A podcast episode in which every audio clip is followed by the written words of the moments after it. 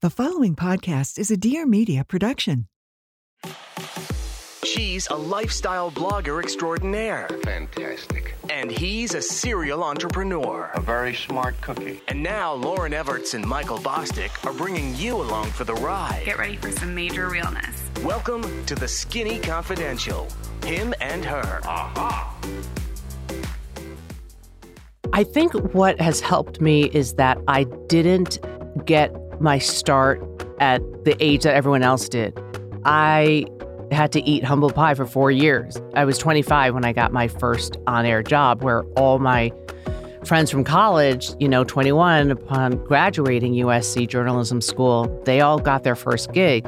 So I had to watch them all kind of bypass me. The personalities I would see come and go, the biggest names, some were humble and gracious, even though they were at the top of the game, and some were not. And I saw what I did not like, nor did I want to become that if I ever achieved success. So being a little bit more mature when I got in front of the camera has helped. And also, I got two older sisters. They're going to keep me humble and in my place. Hello, everybody. Welcome back to another episode of the Skinny Confidential Him and Her Show. Today, we have our guest, Julie Chen Moonves, on the show, and we are talking about all sorts of different things and some things we've not talked about yet. For those of you that do not know who Julie Chen Moonves is, Julie is an American television personality, former news anchor, television producer, and author of But First God. Julie joins the show to discuss her life as a television newscaster for those that are interested in broadcasting, her moments having to separate emotion from the job, which is crazy when you think about some of the things that she's done. She was a war correspondent at one point. And we also talk about how spirituality changed her life. Lauryn and I have not gone into the topic of spirituality on this show very often, but I think we may do more of it. Not that we're pushing religion on anyone and not that Julie is either, but after hearing some of the success stories that people have found finding spirituality or discovering spirituality in their life, I think it's a topic worth visiting. And I know it touches many of your lives. So, with that, Julie Chen Moonves, welcome to the Skinny Confidential, him and her show. This is the Skinny Confidential. Him and her. I am so excited to have you in studio. I walked in, your skin is glowing. We're going to get into your beauty tips later and makeup and hair Everything. later. Yes. But I want to just talk a little bit about how you grew up, what your childhood looked like. Did you always know that you were sort of destined for what you are now? I knew at age probably 12 or 13 that I wanted to become a news anchor. And that was because my mother, who was the most important person in my life growing up, because I have two older sisters who are best of friends. So I was like my mom's best friend. And I listened to everything that she said growing up. I was her little buddy. And we were watching the news growing up in New York City, local news, and it was probably 1980, 1981. So I was 10 or 11. And this Asian female newscaster came on, which was unheard of. And my mom said, if she can do this, you can do this. This would be a very good profession for you. So she planted the seed and then watered it. So then when I graduated junior high school and you had to predict where you were going to be 10 years from now, I said, New York City anchor woman. So went to college, studied journalism, left Queens, came out to USC, and it's been like I've been on that one track. You know, any summer off, I had an internship at some newsroom. So I knew I wanted to be a broadcaster, but I thought I was going to end my career at 60 minutes. You know, getting out of news was not anything I ever thought I would do, which now people know me more as host of Big Brother and eight years of co hosting a daytime talk show. Like every now and then I'll get, aren't you that news lady? You know, because I covered local news before I did national news in New York. And every now and then I'll, I'll get that when I go to New York. But I knew I wanted to be on TV broadcasting. What did you like better, news or hosting? I ended up liking hosting better, but it took me a year to make that transition Uh-huh. because when you're on the news, you are not supposed to express your opinion. Well, now I know things are very Yeah, different. Yeah, yeah, I was gonna we'll talk about that later, but, but yeah. you know, growing up in the 80s and getting into the business in the early 90s, you weren't supposed to editorialize. So it was very clear what my job was. And I wasn't supposed to show any personality or give my, you know, personal feelings. Then when I went into a daytime talk show, I had to flip the script and do the exact opposite. Uh-huh. After a year, it got to be a lot of fun. You know, we didn't take ourselves too seriously and sharing personal stories and opinions on things.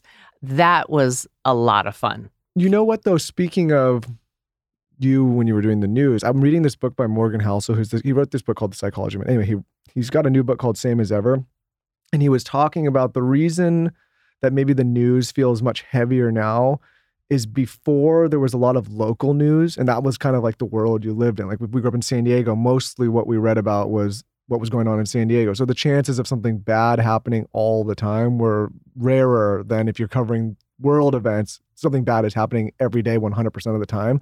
And he was saying that it's not that the world has necessarily gotten so much worse, it's that the stuff we see all the time now is all the worst stuff. On your phone, 24 7, you know, cable news channels, and they got to fill that airtime. So, yeah, it used to be if you didn't watch your local news and you want to see what's happening in Afghanistan or overseas outside of your backyard, it was reduced to half an hour at Uh-huh. 6:30 at night. Yep.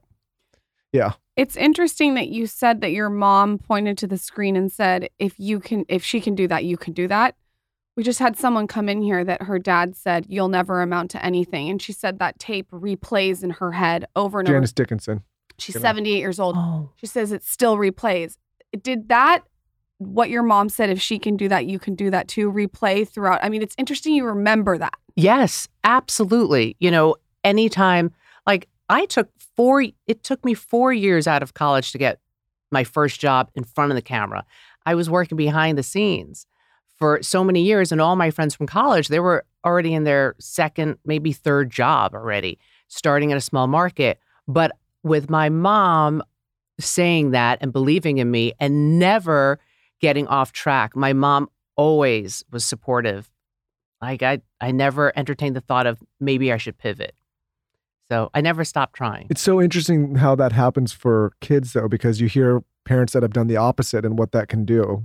Oh yeah, parents, teachers. I've heard Mhm. the same thing. This one little girl was told when she was in first grade by her teacher, you know, you're not very good at math, and she repeats that script, and it drives her mother crazy. She was like, you know, damn that so and so names the teacher, like telling her at a young age, you're not you're not very good at math. She believed it. waking up and doing the news when you start to do that is not a joke. People don't understand.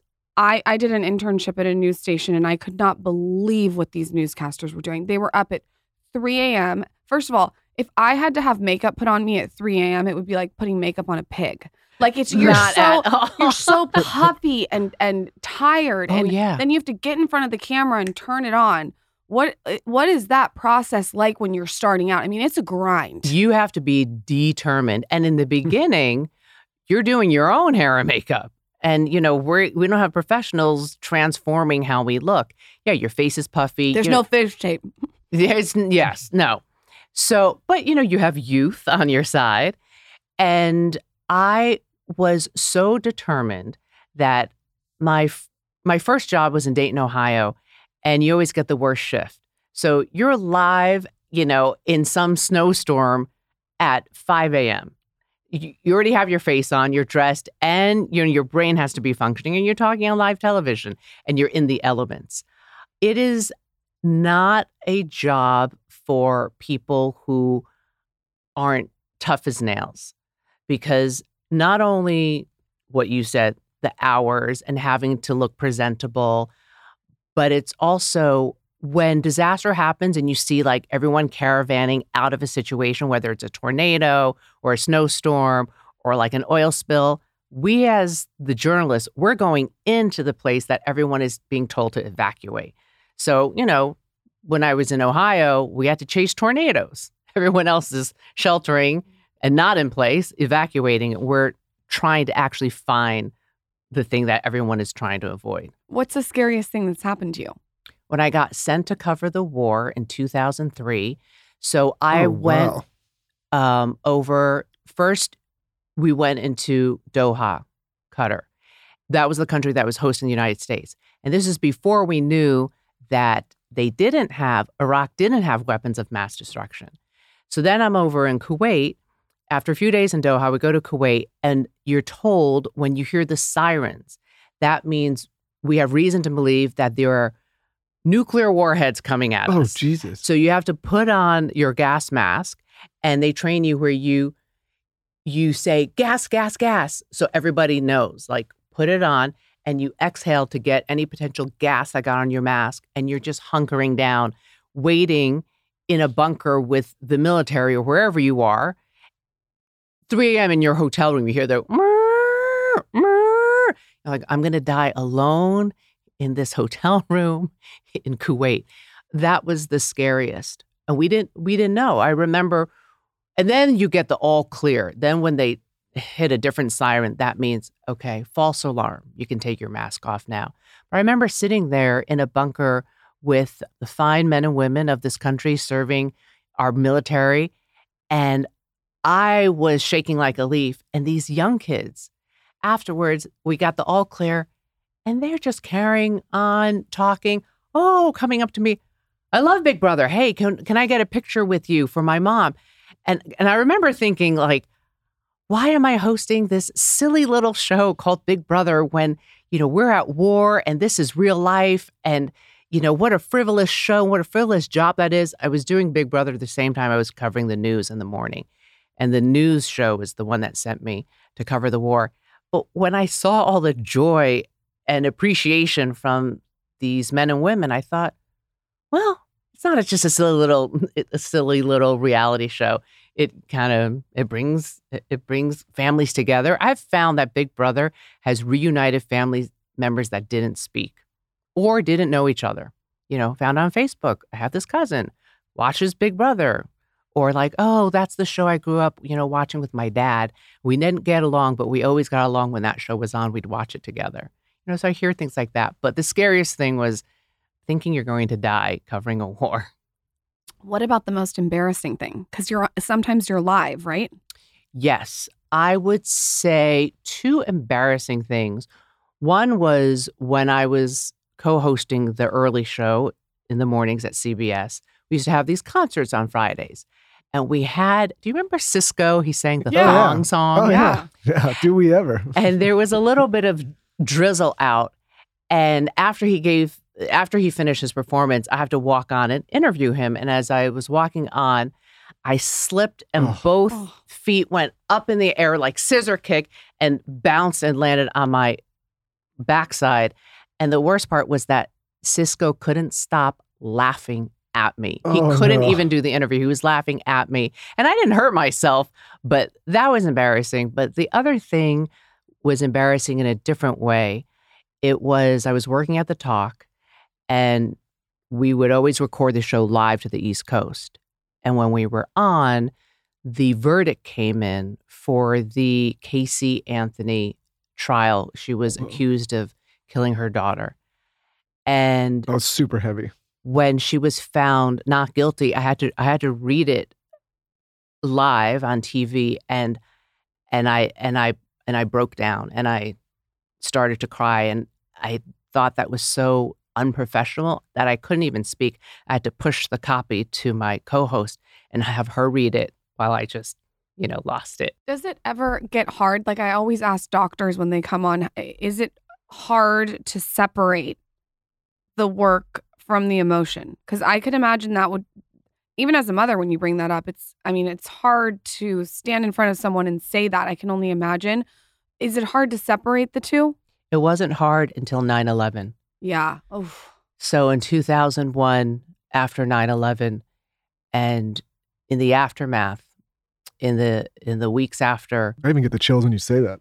yeah, I had to interview this this this widow, and she lived in New Jersey, and she was telling me how she didn't even know how to balance a checking account, a bank book, and she was probably in her 60s. She had relied on her husband for everything.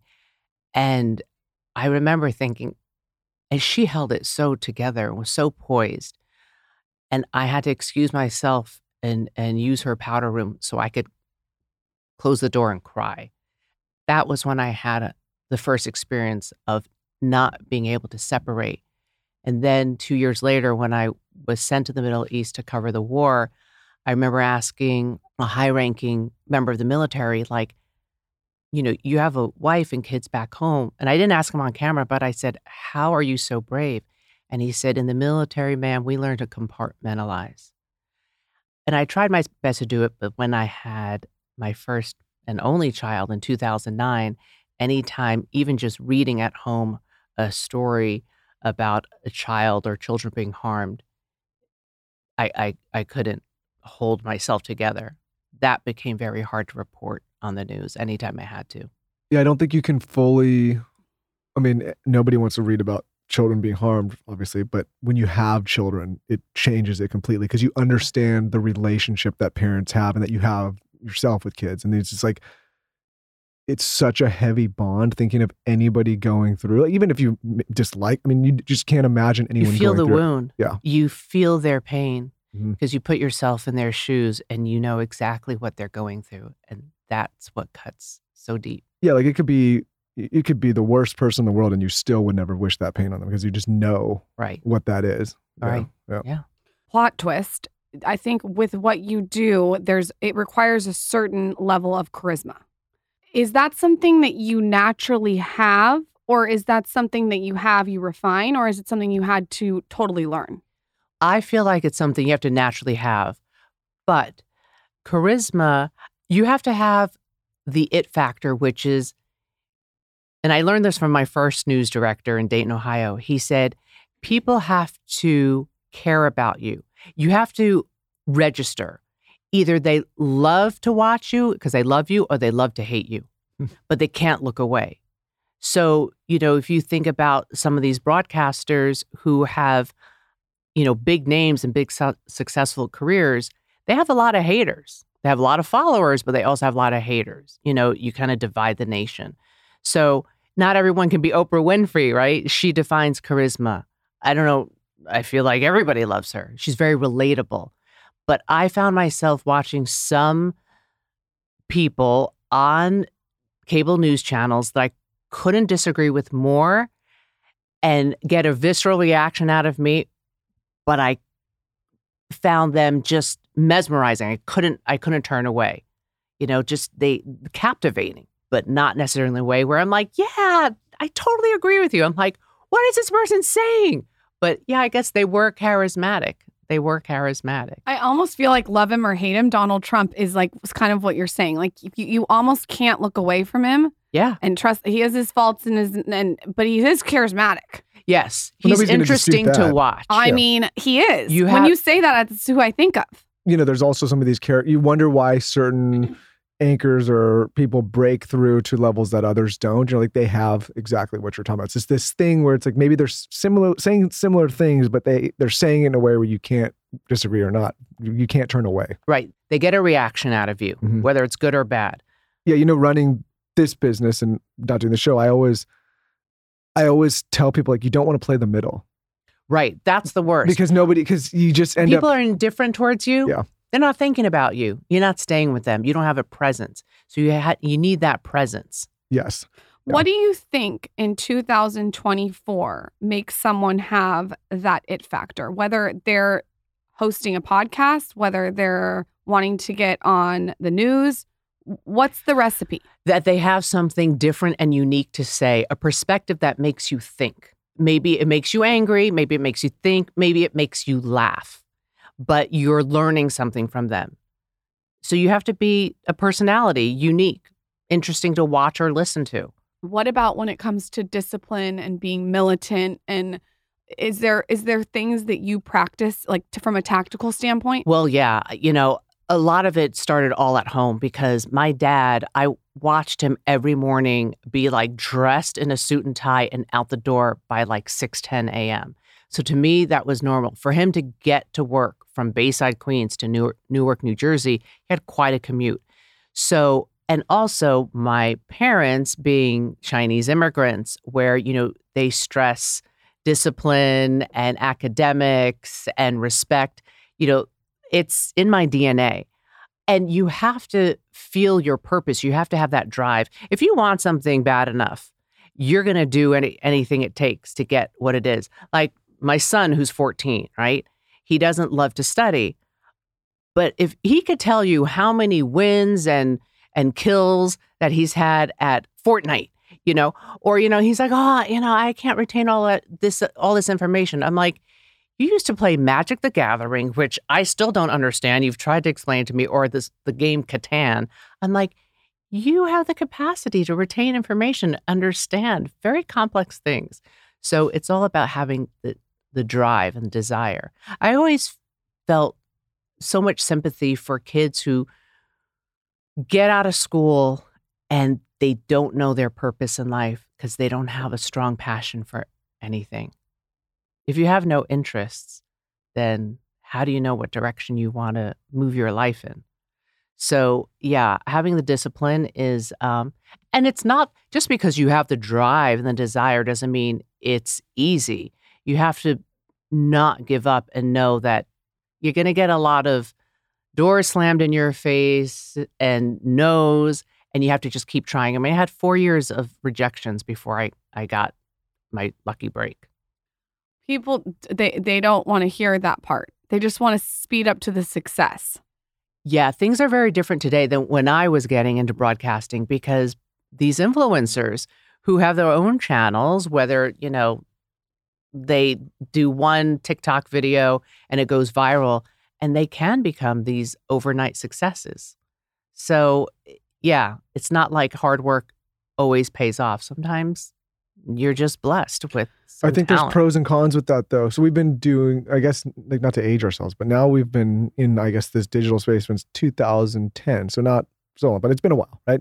Not as not as new as I mean, b- before a lot of the term even influencer existed. And what I've seen now is you're right. Some people will go viral and have these overnight successes, but then they may not have the staying power. But what's I almost think it's worse because you grow so fast and you get a little taste of success and maybe some money, and then all of a sudden it's like, wait, it's I'm not there anymore. So I always tell people like you want to have this slow, steady, consistent growth that's lasting. Going viral, which I know a lot of people want to do, is not necessarily always a good thing if you don't have the staying power or the chops to continue to push that boulder uphill. What's that quote about slow success that I sent you? Slow success and fast success? I don't remember the exact quote, but you Lauryn calls it all the time astronaut syndrome. Like someone goes viral all of a sudden out of nowhere and they go to the top.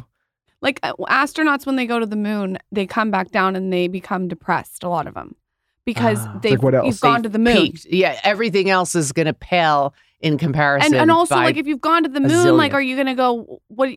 But imagine if you go to the what are you gonna do? Yeah. Like, right you- away. yeah. you So? I think that that's how it is to go viral. It's like you go to the moon, and it's like you haven't had the foundation. Yes. Yes. Yeah. Yes. Yes. And I think we just had a, a therapist on and he was talking about this theory of the pearl theory.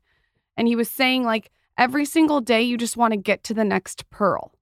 he Mm. was saying a lot he works with a lot of actors and successful entrepreneurs and he was saying that sometimes when you have that kind of fast success and there's either critics or people praising you you start to kind of like live in a different world where you i mean you're, you're familiar with this and you've seen people that do this but he's saying what he tries to teach them to do is just focus on putting the next pearl on the string like rather you have a big win or a big loss it's just your job is to just keep putting your feet forward and doing what you're supposed to do staying present, Yes. staying in the now. Yeah. Yeah. And, you know, tomorrow's not promised. You know, Sure. yeah, you got to stay focused and, yeah, one step at a time, one foot in front of the other. One thing that has absolutely changed my life is switching my entire home to non toxic. So we moved from LA to Austin, and I decided to switch all our cleaning supplies to a non toxic brand, Enter Branch Basics. It's free of fragrance, hormone disruptors, and harmful preservatives. Everything is safe enough to use around your kids or your pets, your husband. I'm a big fan of this because I feel like so many of the products that I was using, especially in LA, were so toxic and had so many chemicals, and Branch Basics eliminates all the stress. I personally would start with their premium starter kit. This is going to replace all your harmful cleaning supplies in the home in one swoop. They also, and this is important because a lot of us are using like chemical filled soap, they have this new luxurious gel hand soap. It's made with only the safest ingredients to nourish your skin. I found out when I got my blood tested that I was high in triclosan, and this soap does not have it. It's the best. I have it in my kids' room. I'm such a fan of this brand. It's all non toxic. You can find it at branchbasics.com. Save 15% on your starter kit or their new hand soap when you use code SKINNY at checkout. Branchbasics.com. Again, that's code SKINNY, and you get 15% off when you purchase a starter kit or their new gel hand soap. Branchbasics.com, code SKINNY. One way to make your life so much easier is Thrive Market. Thrive Market has all my personal go to grocery and household essentials. Everything is delivered straight to my door. I get my raw almond butter, my apple cider vinegar, my Himalayan salt popcorn, and even my kids' candy from Thrive Market. They have this candy. I'm not joking you. It's the best. It's like Yum Yum Earth and it's all natural. It's delicious. They have like a peach licorice. I put it in their Himalayan salt popcorn. All my groceries are ready to be delivered with a click of the button. They have everything you need and they do all the digging for you. So they have like organic kids snacks, which I get, low sugar alternatives or gluten free pantry essentials. You can curate your entire shopping experience with a few clicks. And what's the best part about Thrive Market is you save money. So on every single grocery order, you're going to save like 30%. Not only have I saved so much money on Thrive Market, I've saved time because they just pick it, they curate it for you. It's the best. Join in on the savings with Thrive Market today and get 30% off your first order plus a free $60 gift. Go to thrivemarket.com slash skinny you get 30% off your first order plus a free $60 gift. That is T-H-R-I-V-E market.com slash skinny. Thrivemarket.com slash skinny. Let's talk about one of our favorite partners, one of our favorite partners, because I know when our audience uses this, they are changing lives. And that is the farmer's dog. They are changing their dogs' lives for the better. We spend so much time as individuals and humans thinking about our health, our well being, talking about so many great supplements and products that we can use for ourselves. We do not spend nearly enough time talking about the individuals who love us the most. And those are our dogs, our pets. Unconditional love. Everyone that has one knows this. So why aren't we putting a greater emphasis on what we feed them? The farmer's dog makes and delivers fresh, healthy food right to your door. It's developed by vets, nutritionally balanced, and made from real meat and veggies to the safety standards of human food. It's the best option for dogs of all stages because it's not kibble, it's not canned goo, it's just real healthy food. Like I said, why would you not be giving these pets real healthy food the same way you give yourself? Traditional dry and wet dog food options are highly processed, can use much lower quality ingredients than they claim to, and are extremely difficult to portion accurately. The farmer's dog, on the other hand, isn't just fresh, higher quality food. They also send the food pre portioned specifically for your dog based on their unique nutritional needs. This makes it easy to help your dog maintain their ideal weight, which is one of the biggest indicators of a full, healthy life. Dogs at a healthy weight can live up to two and a half years longer. Who doesn't want their dog to live longer? Get 50% off your first box of fresh, healthy food at thefarmersdog.com slash skinny. Plus, you get free shipping. Just go to thefarmersdog.com slash skinny to get 50% off. That's thefarmersdog.com slash skinny. How do you stay so humble and down to earth in this business? Because this business is cutthroat. Yeah, I think what has helped me is that I didn't get my start at an er, like the age that everyone else did. You know, I had to eat humble pie for 4 years, you know. I wasn't I was 25 when I got my first on-air job where all my friends from college, you know, 21 upon graduating USC journalism school, they all got their first gig. So I had to watch them all kind of bypass me. And during those 4 years, I worked behind the scenes at ABC News here in Los Angeles you know, in their big heyday, I guess, you know, they're having it eh, they're still successful. They've they've stayed on top for a very long time. And some of the personalities I would see come and go, the biggest names, some were humble and gracious, even though they were at the top of the game, and some were not. And I saw what I did not like, nor did I want to become that if I ever achieved success. So being a little bit more mature when I got in front of the camera has helped. And also, I got two older sisters. They're going to keep me humble and in my place. It's funny too because everyone talks too. Like, like when I'm with someone who's doing my makeup or my hair, everyone talks. You hear, you hear it all. Yeah. So if you're an asshole, it's like your rep. It, it's it's quick too now. Oh, yeah. You hear it. Oh, yeah. And now with social media, Yeah. Like Yeah. everyone has Yeah. a platform Yeah. to broadcast it. Yeah. Yeah. What was it like without social media doing what you did? How what is the differences? You had a lot more privacy. Yeah. And you didn't have as many agendas or lies out there in the public. But on the flip side, to what Michael was saying, if no one's talking about you, Yeah. you're like, you can say anything, you know. It's better it's better for them to be talking about you than not talking at all. But it was easier, it was a simpler time. You had downtime and you didn't have as much anxiety and you had privacy.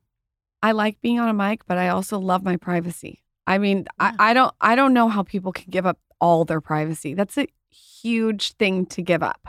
I think you ha- reached a level where no, you were known. It's too like you could people knew because you were you were on television so frequently. You couldn't. I mean, I don't think you just turn it off. Like it's not like hey, I don't want to do this today. Like it's it it happens. I think there's some people that go so far. Like Oprah can't just go wherever she wants. It's it's too late, right? I think some people now live in this sweet space where it's like you're known, but also you can turn it off, and it's maybe not in that rare Oprah air. But I always empathize. I know you know sometimes we treat celebrities as like zoo animals to be observed. I always remind me like these are people with prof- and, and, and they don't have a choice. They've reached such a pinnacle that And they, they always have to be on. yeah they have to. Don't want to take a picture? What an asshole, you know? Right. Oh, Right. oof. You know, even we experience like sometimes if I'm with my kids, I'm really I always want to do everything, but if I'm with my kids, I'm like, oh, like this is maybe not the moment because they don't have the context. Yeah. But you don't want to be an asshole. I heard Paul McCartney say once, he said, I don't do pictures, but I do have I do have conversations. Hmm. What is your name? You know, Hmm. tell me about yourself. And it was such a nice way for someone to feel like, oh, I have my own personal experience with Paul McCartney.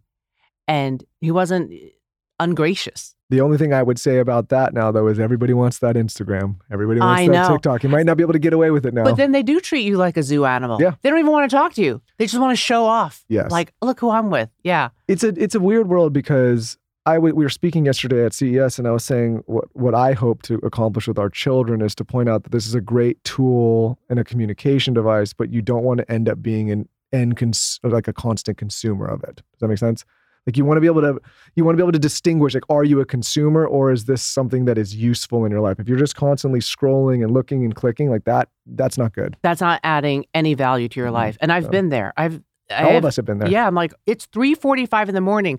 Like, how many puppy videos can I watch on Instagram Reels? and like, I'm like, you why am I up at two in the morning watching a monkey on a motorcycle? I don't know. yes. It's not, but I'm there. I'm there. Yeah. Was there, I was reading here that maybe you didn't grow up with religion or you didn't grow up with faith. Is there a culminating or cultivating event that helped you find religion? I know we're going to talk about your audio project, but first, God, but was there something that pushed you towards religion? Yes, I will say that my mom decided at age 17 she wanted to practice Catholicism. Her mom was Buddhist. So because she made when her you were own dec- 17 or she was 17? when she was 17. okay. So she didn't want to tell me and my sisters what religion to be. She wanted us to explore the world and figure it out for ourselves. But I did grow up always seeing this crucifix on her wall in mm-hmm. the bedroom and one that she wore around her neck. And my father, when I was very young, used to wear a gold cross around his neck. But we didn't ever go to church as a family. Then I went to a Catholic high school, but that was more by default because I didn't get into the science high school that my two older sisters went attended and my mom didn't want me to go to the public school where I was zoned. So, but even then, like everyone I went to high school with, they had been in Catholic school since kindergarten. And the classes that you're taking in religion are you, it was like morality class. It wasn't you know, it wasn't starting from ground zero. So I, I didn't know, I, I didn't have religion in my life. It wasn't until I was 48 years old and I'm 54 now. So I was busy, busy, busy. I always had two jobs Then I was co hosting The Talk and doing Big Brother and raising my young son who was in second grade.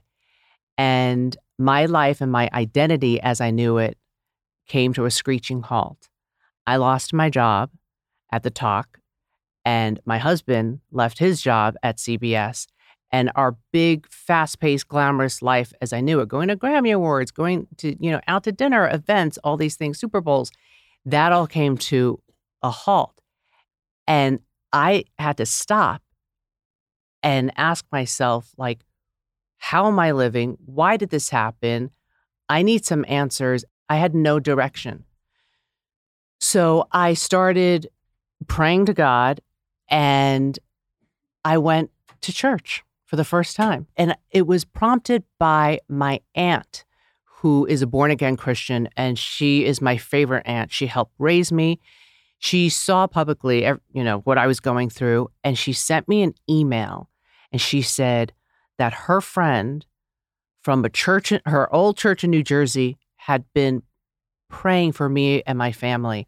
And her friend said, Holy Spirit spoke to me and told me to tell you, you need to teach your niece about Jesus Christ. So in this email, I'm reading, oh my gosh, like here's some lady who I've never met praying for me. And, you know, my aunt said, listen, you know, I've never been pushy about my faith. We have a big family. She's like, I've never tried to push my faith on anyone. My uncle, her husband, is also born again Christian. He's a cancer survivor and he survived being in one of the two towers on 9 11. Hmm. Okay. So, and they're born again Christian before 9 11, after his cancer survive, you know, surviving cancer. So that email prompted me that morning to go to church. And it was a Thursday morning. I was driving my son to school, and there are three churches right by my house that I have driven past millions of times. And I just went into one that sounded good. And I don't know if it's normal, if they normally have their doors unlocked, but the doors were open and I had the whole church to myself and there were some candles burning. And no service going. No service going. You know, Thursday morning, like 825 in the morning. And I just, I broke down. I got on my knees and I broke down and I started praying to God for help, for answers, direction. I was just a mess. And I I looked up for once. You know, I had always had my head buried down in my work. And I what I realized now was I was praying to my false idol, which was my career and my jobs. I mean, everything came behind all my jobs. Even even when my son was born, you know, I was having a baby nurse or a nanny so I could go on assignment. I could, you know, be at work at this time and not be the one to take him to school. It was terrible. Sometimes I feel like, and I do this too, you use work as a distraction. Oh, yeah. Work is a great distraction. Yes. You know, it, like similar in a weird way to like alcohol or drugs that someone would use, but it's work. So it's healthier. Yeah. And it's like, I have to. And Right. it keeps you on a track, right? You know, you can't do anything. Sorry, I can't right now. I, I gotta go. I, I gotta go be on TV. I and gotta it read keeps this you script. out of trouble. yes, So it does. it's it's a weird kind of almost addiction distraction. yes, yeah, When you could justify that it's a good habit, even because you're driving results in one area. And like so you- hustle culture. Yeah. A little bit. When you find religion, what do you think the main changes in your personal life are? Like, what do you? I guess what like what are maybe the the, the shifts in your mindset when before and after? oh, well, having faith changes everything. Because if you have faith, nothing can rock you. You're to still have bad days and tragedies in your life, but you know that God has a plan and he either allowed it or he ordained it. But nothing, he's sovereign, nothing is going to happen that he is not in control of. So, what really shifted for me was getting to know God. And it didn't really start to crystallize until the pandemic because 2020 hits and you know everyone has high hopes. Ooh you know 2020 it's a special number. It's like 2020 vision. Boy did we have 2020 vision and that January, my father unexpectedly dies. Sorry to hear that. And then in March, I knew right? that, but I'm sorry to hear that. March 17th, God puts the world on pause. And we all have to examine our lives and how we're living. And is this how we want to And continue? there's no distraction. and there's no distraction. And because of this lockdown, no one could go to church, but church can come into your home. I forgot they stopped. Yeah, because all the gatherings. Yeah, yeah. Yeah. So people were having services online and different churches were trying to figure it out. And one of my oldest friends from my first on air job in Dayton, Ohio, who was one of my favorite cameramen, he had since, and this was like 1995, he had gone on to seminary school and became a pastor of a church in Boston. And when my whole life was turned upside down, this friend reached out to me and I hadn't talked to him in like 20 years. And he said, My wife and I are praying for you. His wife was our six o'clock producer in Dayton. So we all worked together. And I thought, like, wow, you know, at a time where suddenly you find out who your real friends are, people who, you know, were your work friends, you can't help them anymore. Like the phone kind of stopped ringing from certain people. And someone who I haven't talked to in almost two decades is ringing me up at a time I can't do anything for anyone. And he's there to help, he and his wife. So I started attending their online Zoom church. And it was so homegrown. They were in their living room on a box. You know, all the members of the church were on boxes. My mom started Zooming on. And that really began my spiritual journey. Because prior to that, it wasn't COVID. I would check off a box. I'd go to church on Sunday. And then the rest of the day, I'd go back to my normal life. Mhm. And I couldn't tell you by Monday afternoon what was the sermon I just listened to Sunday. It was just something you were doing. Yeah, Yeah. ticking a box, yeah. thinking, oh, okay, I'm I'm being a good child of God. I went, I showed up. I mean, the beginning, I was so naive. I used to bring my cell phone into church and like check emails if I got if my mind started to wander. So I was I was clueless. I think this is an important conversation, though, what you said about your son, about the babysitter and, and how you're in church scrolling your phone because you're being honest. I think so many people aren't honest like this. So it's refreshing. Yeah, I mean, I'll be the first to say that I did all that stuff and and I was so foolish I didn't know it was wrong. I didn't see anything wrong with it because it's how I lived my life for 48 years. Right? It's how I functioned. And then now that I flipped that script, guess what? All that stuff was causing me anxiety. Now I have a lot more peace.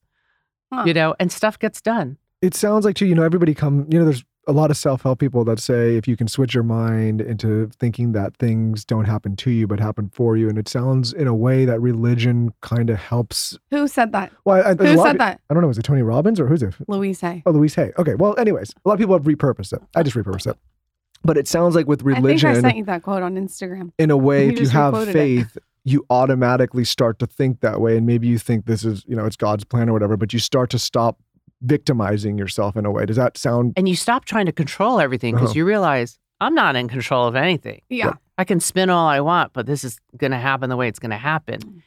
And I do want to make a distinction. Like, I love that you use the word faith because what I also learned in this journey is that because people are like, oh, Julie became so religious. I don't know. I mm-hmm. don't know if she was so religious. And it's not what I learned is religion is about rules. What I have and found, and what I want everyone to have, is I have a personal relationship with God. So my relationship with God is going to look different from everyone else's. So things that work for me to relate and talk to him, go to him and hear from him and feel his presence is going to be very different for, from everyone else. So I could tell you what works for me and recommend it and you could see if it works for you, but you know like I remember my sister was diagnosed with breast cancer two years ago. And I was like, you got to start praying. You got to start coming to our Zoom Bible study and our Zoom church and this, that. And she said to me, lay off. She was like, I pray all the time. And she doesn't go to church. And I and I heard it loud and clear. Oh, that's what her personal relationship looks like with the Lord. I just uh, like to be quiet and sit with my own thoughts. Yes. And I think you're right. Everyone has a different sort of definition of what that looks like. And I have found, I feel like when people say the word meditate, to me, that is a form of prayer. Oh, yeah. Oh, yeah. It is. Yeah, definitely. It sounds like your parents maybe got that early on, where they were religious themselves, but they or faithful themselves, and they didn't really push that on you. I think my mom was, I'm not so sure about my dad. I think my dad wore the cross because I'm sure he was, you know, curious, but the way he and one of his brothers came to this country from Taiwan was because they were sponsored by a church. Uh-huh. So, yeah. I and that was his own relationship. However, you know, he he spoke to God and what he believed. Yeah, I, I mentioned my grandmother earlier. She was Buddhist. She was a Japanese woman, a full Japanese woman. And my but my mother, she married an Italian guy. My so my mother, my grandma always practiced Buddhism, but my mother was raised Catholic, like very strict Catholic because her dad. because her dad.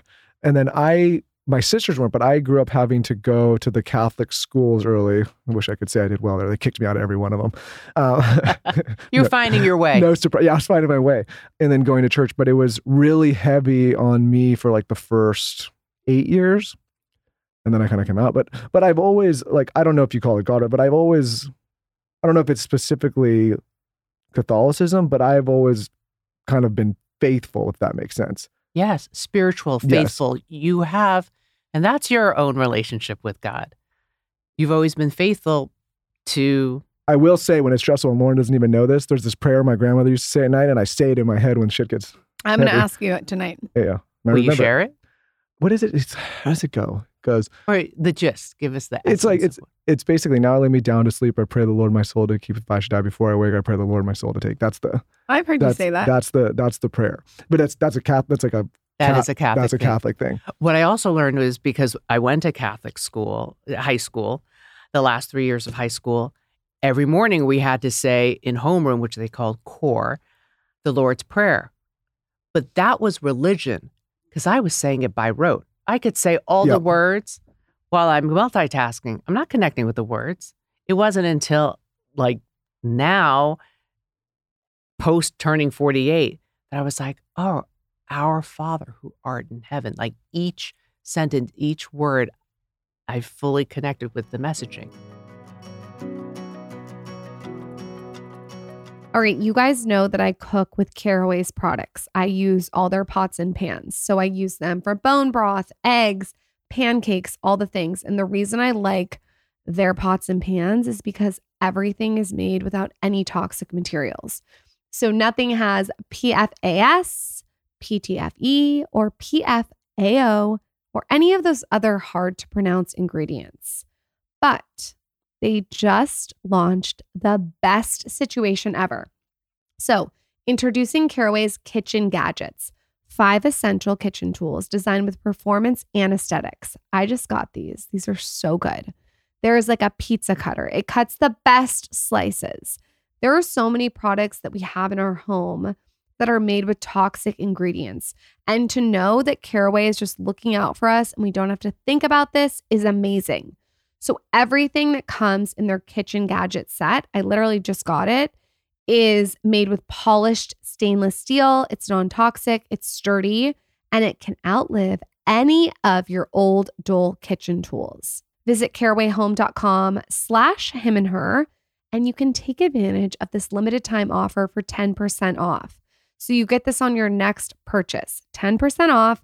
This deal is exclusive for our listeners. So visit carawayhome.com slash him and her, or you can use code him and her at checkout.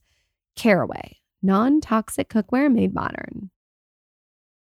I am someone that loves to streamline my life in every single way possible. And I'm really trying to get better with travel.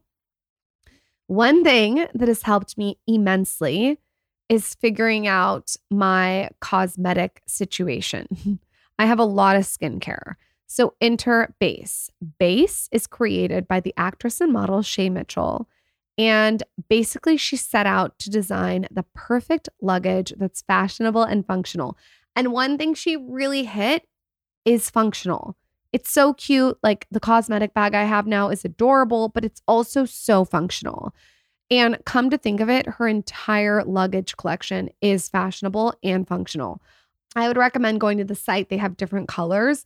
I like to use their cosmetic bag that's probably meant for makeup for my skincare.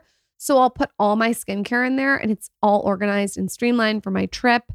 And then if you want to go for the luggage, they have the most unbelievable luggage.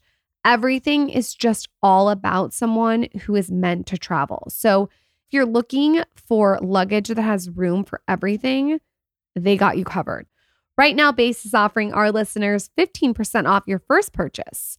You're going to visit beistravel.com slash skinny. That's beistravel.com slash skinny for 15% off your first purchase. B-E-I-S travel.com slash skinny and get that cosmetic bag. Dr. Daryl recently came on the podcast. He's an incredible doctor. And one thing that he said that everyone should be taking is a digestive enzyme. And I feel like I've checked that box with Arrae. Arrae has the best digestive enzyme. There is this capsule, it's called the bloat capsule. And basically, it's a blend of five herbs plus one fruit based digestive enzyme. They sell out all the time. Everything is meant to target bloat so you feel relief quickly, but it's also just so good for you. Everything that they have put in this capsule is amazing. So I'm going to go through the ingredients and you're going to be like, wow. Bromelain, which is for speeding food breakdown, ginger root, which we love, digestion stimulation, lemon balm is for gas prevention, dandelion root for liver health, peppermint for gas prevention, and even slippery elm. Everything is laxative free, vegan, non GMO, gluten free, filler free, and cruelty free. The best part is Dr. Daryl just really recommends that digestive enzyme, and this is Arrae. Everything's 100% natural. It's such a great brand, and they have so much integrity. I've been taking it for three years. You can check out Arrae. You're going to go to arrae.com, use code skinny at checkout. You receive 15% off your first purchase or auto ship order. That's arrae.com, code skinny for 15% off. I have to say, since I started a personal relationship with God, I don't really stress out. You know, and before when I would experience stress, I would tense up even more and try and control the situation and just spin. And then I would end up feeling like I'm running on fumes. Whereas now, like, what could I stress about?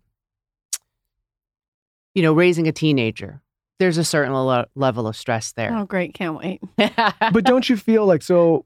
I feel sometimes call it faith, call it religion, whatever you want. But when life's hardest moments happen, and you hear people say like, "Oh, I'm praying for you," or "I'm thinking," like I, I even if you don't call it religion, you just call it energy. I think there is something about thinking good thoughts, Yeah. not just but, but to other about other people, which then will come back to you. And I and and so as I've matured, because I used to maybe be a little bit more resistant to faith and religion, probably because of the way I was raised and some of the yeah, stuff. if it's too heavy-handed, you run the other way. But as I've gotten older, even if you think, of, even if you call it something different, like positive energy or thought or whatever, like I just think that that comes back not only to you individually, but to that person. And if you're somebody who's obviously thinking bad thoughts about it, like that comes back as well. So Oh, yeah. whatever you decide to call it, I think if you look at it from that lens, it would be hard to find fault or reason not to think that way.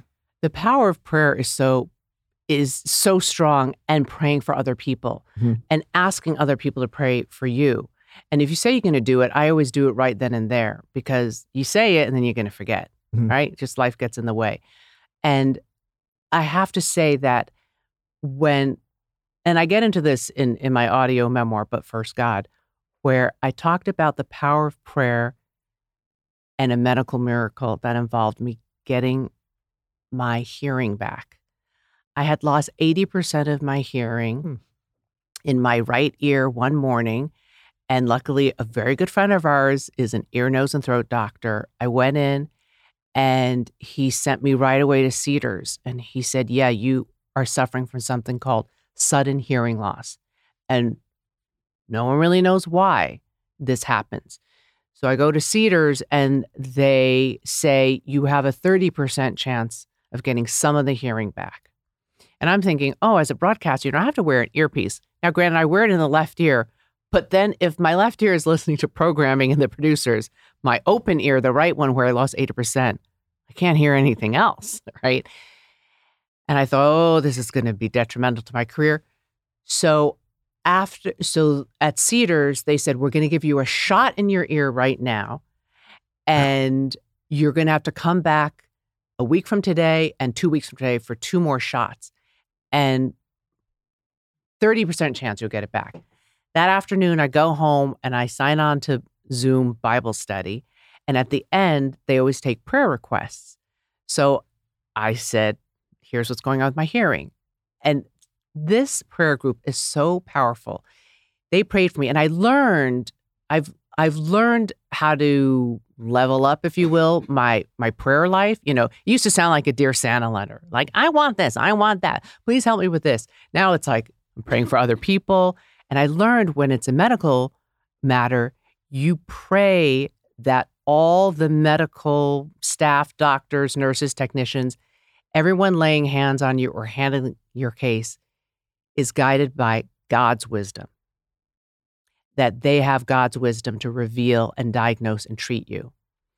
It's not like, oh, I'm going to sit at home and not get medical attention and pray it away. No, you got to go to the doctor. And those are the prayers. So they prayed for me. So the next week, I go back to Cedars for shot number two, and they make you take an exam first, you know, a hearing exam. The doctor walks in the room. He goes, Well, I can't explain it, but you got 100% of your hearing back. Wow. He said, You're here Weird. now. If you want this second shot, we can give it to you.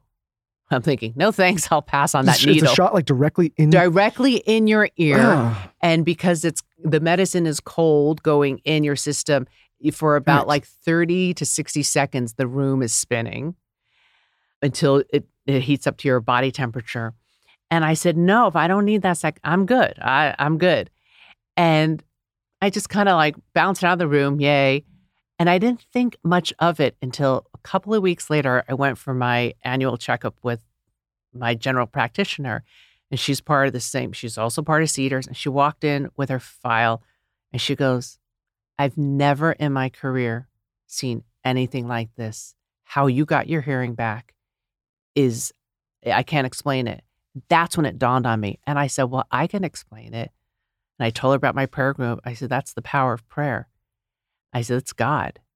And she goes, Why don't we call it faith and science? I said, Absolutely. But to me, God is science.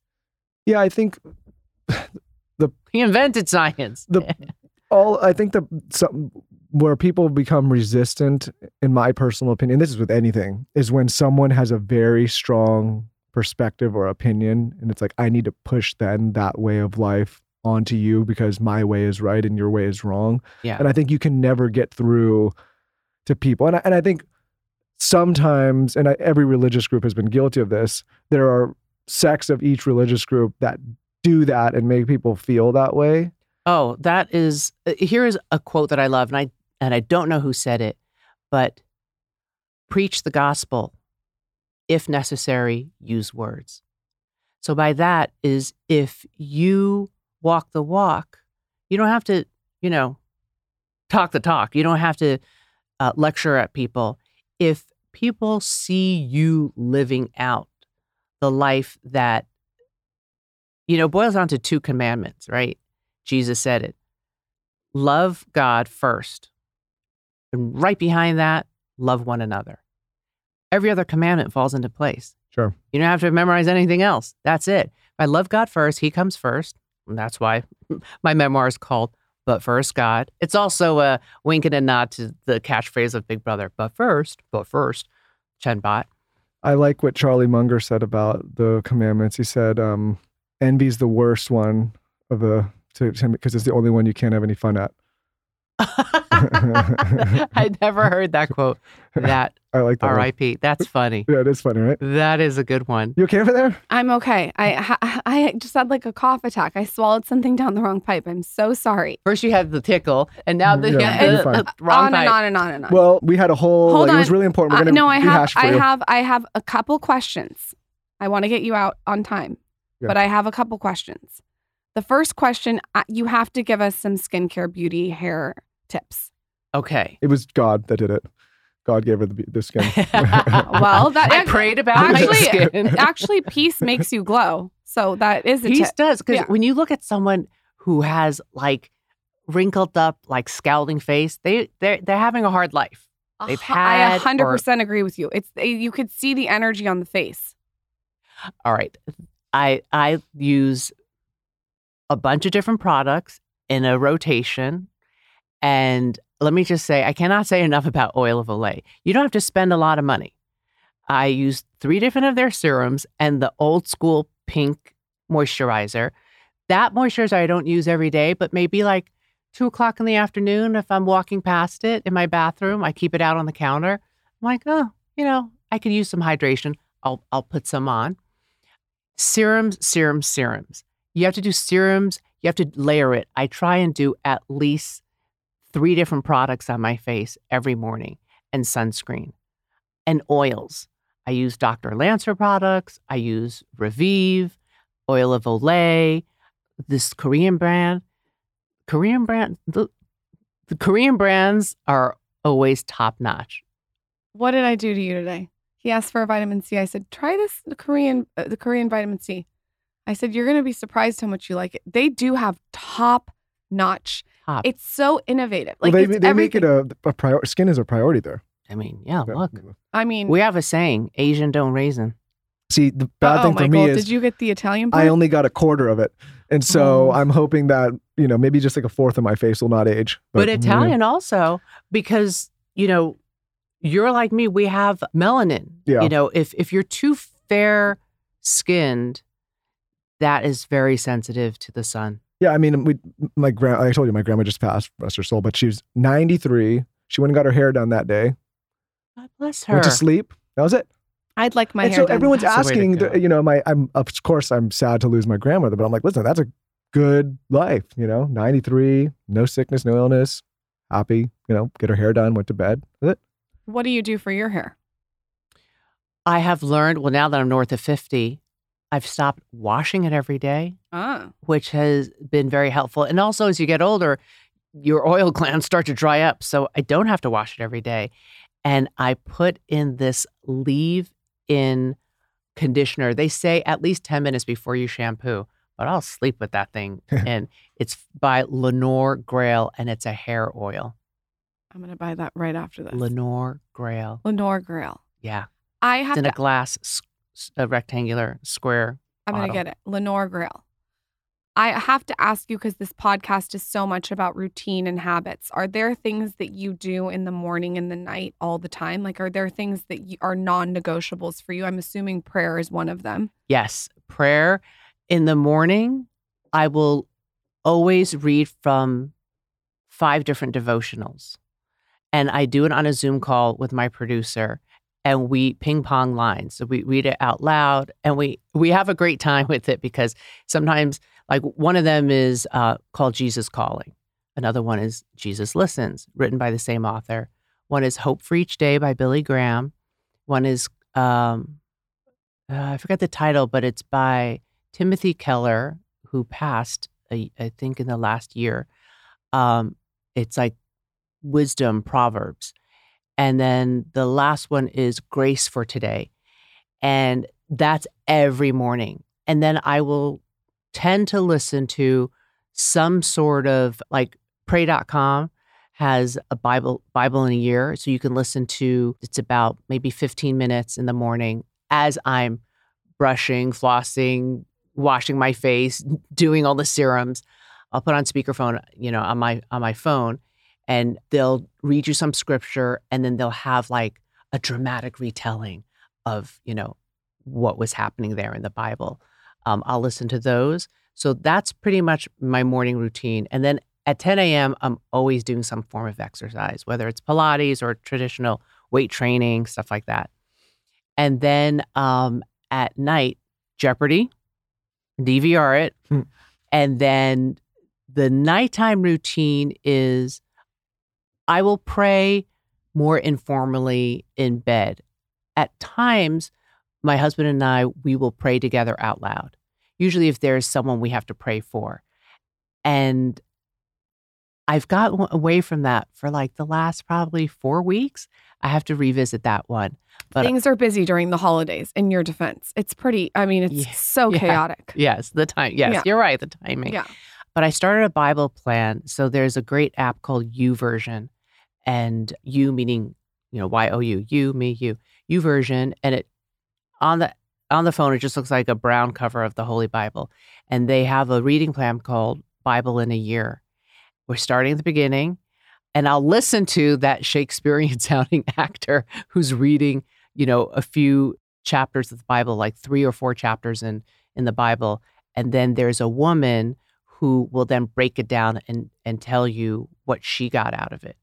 And that I'll do morning and night. I'll bookend it sometime in the morning and then again at night. And and I'll put my AirPod in and I'll keep listening to it over and over until I fall asleep. Well, now we don't have to just listen to Shakespearean men. We can listen to your pretty voice. Thank you. But first, God, where can everyone find, buy, support what you're doing? Anywhere and everywhere audiobooks are sold. Okay, You can download. And there's Yes. even on Amazon, you can even buy a CD if you want it tangible, if you still have a CD player. CD. Yes. That is Some vintage. people do buy CDs. Some, you know what I? Some people take a CD player and put a CD in a in a hospital room Oh, because someone's in the hospital that they love. So they take a CD player. I did this for my grandma and I put bossa nova music on. So a CD is not always a, a bad idea. Couldn't you just put like a like an, what? iP- an iPod or like a phone or? She not- didn't not have a phone. the- She had like a, an old flip phone. Michael, come on, get with the times. Didn't get your grandma an iPad? Oh God. But first, God, where can everyone find you and support you? What's your Instagram? Pimp yourself out. Julie Chen Moonves, and I post a new show every Sunday called God 101, where it's a panel talk show. It's about 12 minutes long. We we give hmm, we talk about today's world and how to find peace, love, loving your enemies, all sorts of topics through the lens of scripture. Thank you for coming on, Julie. That was such an interesting conversation. You're welcome to come back anytime. we covered a Thank lot of you, Lord. ground. Thank you, Thank you, Julie. Thank you. Thank you both.